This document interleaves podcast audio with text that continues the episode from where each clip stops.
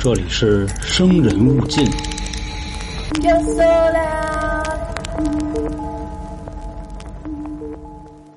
来了啊，朋友们，欢迎收听由春点为您带来的《生人勿近》，我是老航。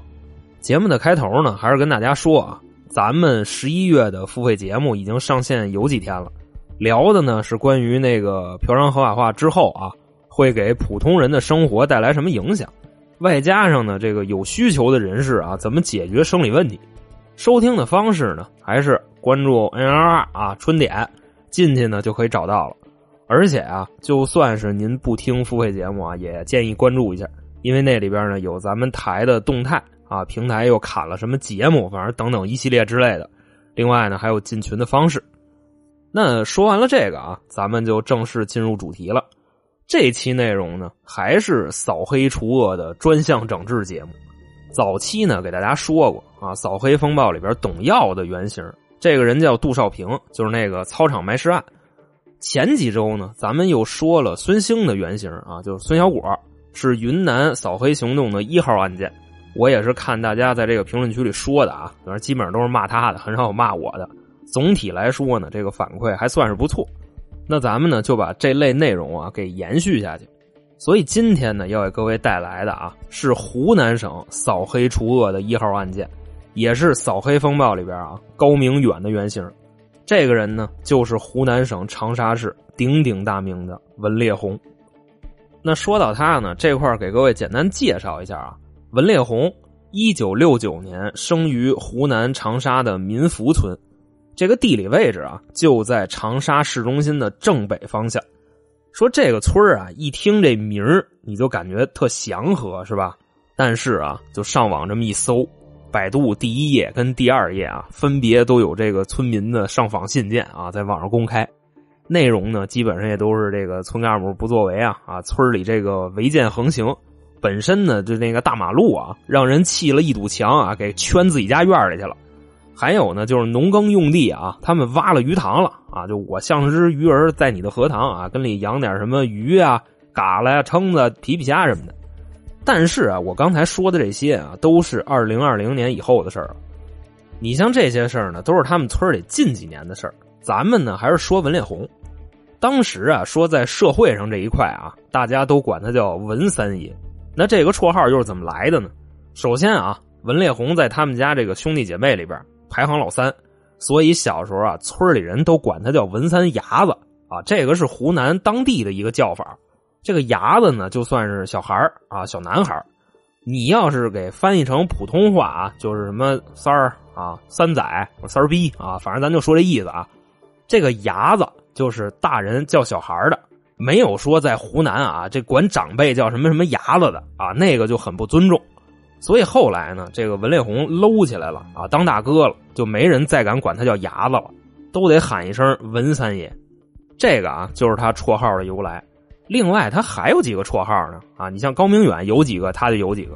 你像什么现金王啊，地下的组织部长，这个咱们一会儿都会说到。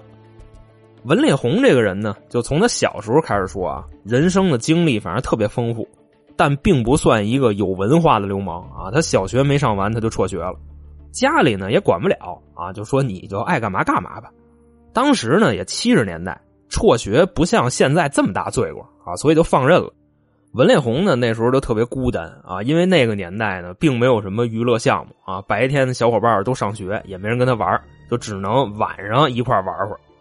后来呢，就慢慢慢慢的啊，到了十三岁，大家呢都上初中了啊，他还不上学，那这时候就稍微大点了啊，那一个人自己更待不住了，说既然这样的话啊，那我就想着挣点钱呗，是吧？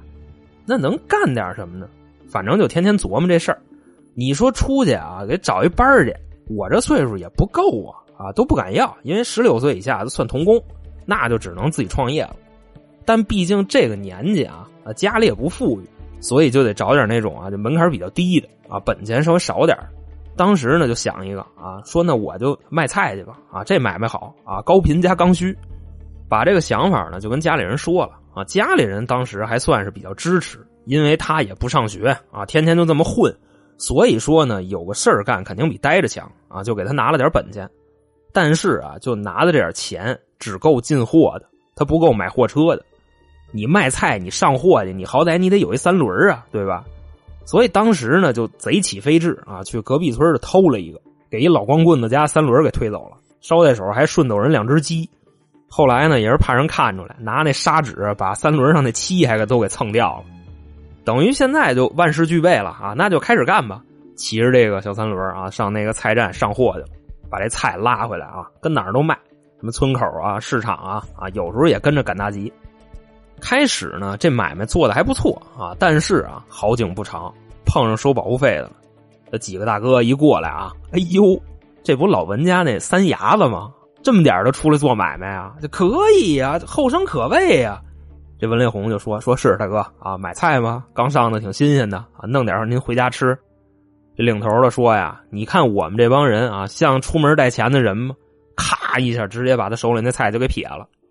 我跟你明说啊。以后再卖菜，你得上供，知道吗？要不你这买卖你就干不了。那么说，文烈红给钱了吗？那肯定不给啊！啊，反正一来二去，两边打起来了。这几个收保护费的也是啊，头一回碰上这硬茬子，就说是他们当时啊就把文烈红给打了啊，但也打不服。文烈红什么意思呢？我就算这菜我不卖了，我也得跟你们较劲。过了几天啊，这个伤养好了，就开始满街转悠啊，找这几个收保护费的。你别说啊，反正没多长时间，还真在一个地儿碰见了。那几个人啊，还跟那个小商小贩那牛逼呢啊！这会儿啊，一个半头砖砸后脑海上了。那带头的一看这个啊，说这不翻牙子吗？啊，那打呗！反正叮咣五四又给打了。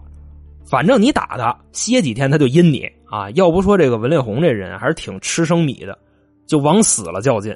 一直啊，说到后来啊，这几个收保护费的都受不了了，就来来回回折腾了得有四五次。出门啊，这个走道三步一眨眼，五步一回头啊，碰见文烈红就是拿着板砖朝他们冲过来了。那意思你打不服他啊，就说行了，兄弟，咱都打这么多回了啊，你瞧我们几个这脑袋包的跟那个富士苹果似的，这出去要钱都影响业务啊。你一看我们这就让人打过啊，就不是真横。说咱就别较劲了啊，你以后你愿意卖什么你就卖什么，咱井水不犯河水，行不行？文连红呢，当时一听这个啊，那手里那砖就撂下了。你说的啊。井水不犯河水，那我走了啊！而刚一回头，这帮人有一个啊，看他把砖扔了，还把头转过去了啊，自己就过来把这块砖捡起来了。那意思你没家伙了啊？那我给你花了吧？文烈红这时候哎，咔一回头，哎哎，干嘛防着你呢？知道吗？一边说一边从这裤兜里拿出一把小扎刀来啊，怎么着要花我？那带头的就说：去去去去去去，不闹了不闹了不闹了，你走你的，你走你的啊，咱井水不犯河水。所以啊，也就是这么着，文烈红呢第一次品尝到了拳头的力量，就开始呢也是出于自我保护，但是啊，他现在走了一心眼儿，那我能不能用我的拳头去欺负人呢？真的，各位，就尤其是男孩子，小时候有好多这样的，就开始也是挨揍挨欺负啊，有那么一天开窍了，还手了，而且啊还发现，就欺负你这人他打不过你。那这时候就奴奴翻身把歌唱了啊，自己当大哥呗，能欺负人干嘛挨欺负呀？那文烈红呢，当时就下定决心啊，我要当大哥。那后来卖菜呢，就比之前顺利多了啊，不过也碰上过欺负他的，也互有胜负。那你想啊，欺负他的人，就所谓出来混就是求财嘛，这算一硬骨头啊，你跟他较劲犯不上。毕竟啊，比欺负那些做买卖的老实人，那成本高太多了。所以也就是凭着这个啊，他出来卖菜，就再没人敢给他捣乱了。甚至说啊，到了后来，这帮收保护费的看他躲着走，往那儿走没两步，一看是他啊，掉头就奔别的摊那文烈红还挑衅呢啊，跟他们犯照，还站那吆喝啊，香菜、辣青椒哎，勾葱嫩芹菜来，扁豆茄子黄瓜加冬瓜买大海茄，哎，买萝卜胡萝卜扁萝卜嫩芽，这不好韭菜哎，反正就说这意思啊，也不跟谁学的。你琢磨呀，那郭德纲比他小四岁是吧？估计跟后边人学的。那咱们刚才不说嘛，他要当大哥是吧？现在呢，就是解决了挨欺负的问题，就该琢磨怎么欺负别人了。他那时候呢，已经是十五六岁了，就这个单兵作战能力啊，也就是打架啊，已经可以跟成年人抗衡了。所以呢，当时他就立了一规矩，就是我跟哪儿卖菜，我的视线里边就不许有其他卖菜的。你要敢卖，我砸你摊儿啊！反正我岁数小，我又不指着这钱养家糊口，你们不行吧？所以啊，明白事儿就赶紧滚蛋啊！反正就折腾了这么几回，只要是他蹬着三轮拉着菜过来啊，其他卖菜的拿着东西就走，比那个不良商贩啊看城管跑的都快。所以你就想啊，他在小时候挣了多少钱啊？虽然就不是很多啊，但绝对算得上第一桶金了。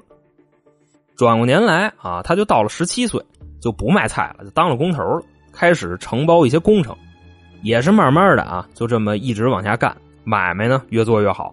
当时手里也算是有点钱了，外加上呢，他平时接触的这个圈子啊，就这点这个工程啊，什么猫三狗四的啊，给他拐的出一爱好来啊，什么呀？赌博，反正一提这俩字啊，大家联想到的肯定就是倾家荡产。各位会想啊，就温烈红积攒的这些年的资金马上就没了，是吧？但是啊，这个人跟别人不太一样，他视财如命。就刚去的时候啊，确实也输，不过输了几把他就不玩了，就开始琢磨这里边的道。他想的是啊，就这玩意儿这么挣钱，那我为什么就不能自己干呢？对吧？凭什么就你们挣钱呀？反正我也得弄。那就说干就干啊！所以当时就搞了这么一个副业，跟着他干活这帮人呢，白天啊跟那糊墙和水泥，晚上开赌局给他看场子。而且他这个赌局啊，算怎么说呢？湖南那边叫杀猪局啊，北京这边叫鬼局就什么意思呢？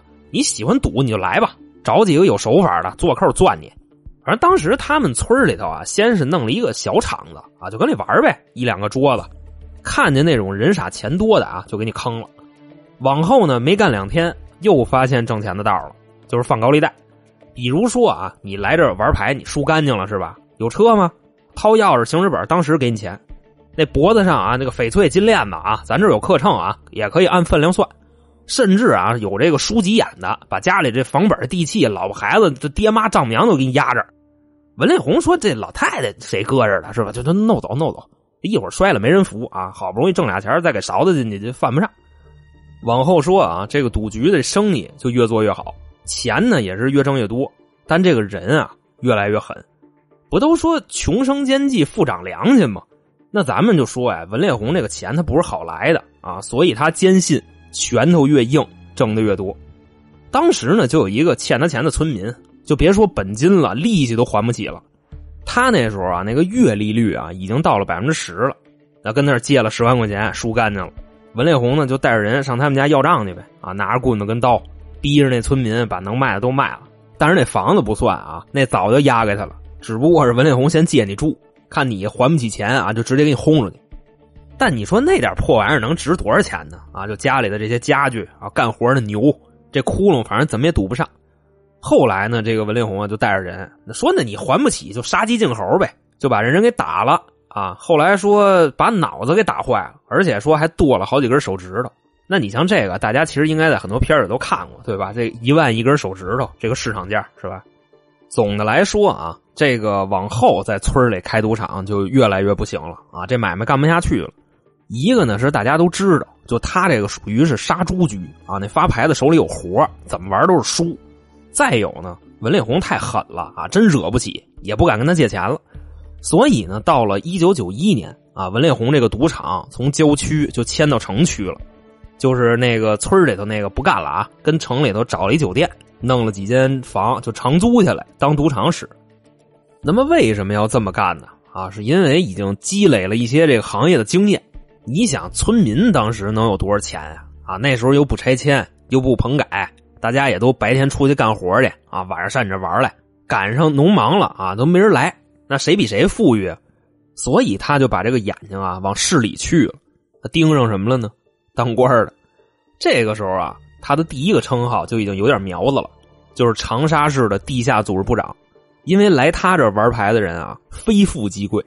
刚开始的策略呢，就是联系一些就之前啊干工程积累的一些人脉，比如说什么企业主啊、小老板啊，就做买卖的这些人。但你别小瞧啊，这都大人物。啊，兴许你推门进去啊，哪个部落酋长就坐这玩呢？啊，戴一羽毛，系一围裙啊，跟这咔咔输，那点外汇反正全扔这儿。后来说呀，就直到一个人的出现啊，改变了文烈红当时的命运。说在二零零一年的某一天啊，来了一个神秘的大人物啊，上这玩牌来，你就感觉啊，这大人物这手臭的都不行了啊，怎么玩怎么输。其实啊，在这个赌桌上真有这样的人啊，逢赌必输。你说他是玄学吧？啊，这跟那个概率也沾点边，但是又不符合这个数学常识。反正就有这么一种人啊，你要是碰见他，你就发财了。他去哪儿，你跟他反着就行了。而今天来这神秘大哥啊，就这样，头一回来跟这桌上输两百万。那最后要走的时候啊，文令红就给他算账呗，是吧？哎，给您道喜，大哥啊，输两百万啊，账结一下呗。就看这大哥脸上啊不太好看，就问他：“你知道我是谁吗？”文烈红说：“不知道，你谁呀？”大哥说：“呀，我是湖南省邵阳市常务副市长，你敢跟我要钱？你这局你还想不想干？”那么好，以上就是湖南省长沙市扫黑除恶行动的一号案件——文烈红案的上集。啊，各位小伙伴啊，欲知后事如何，且听下回分解。我是老航，我们下期再见。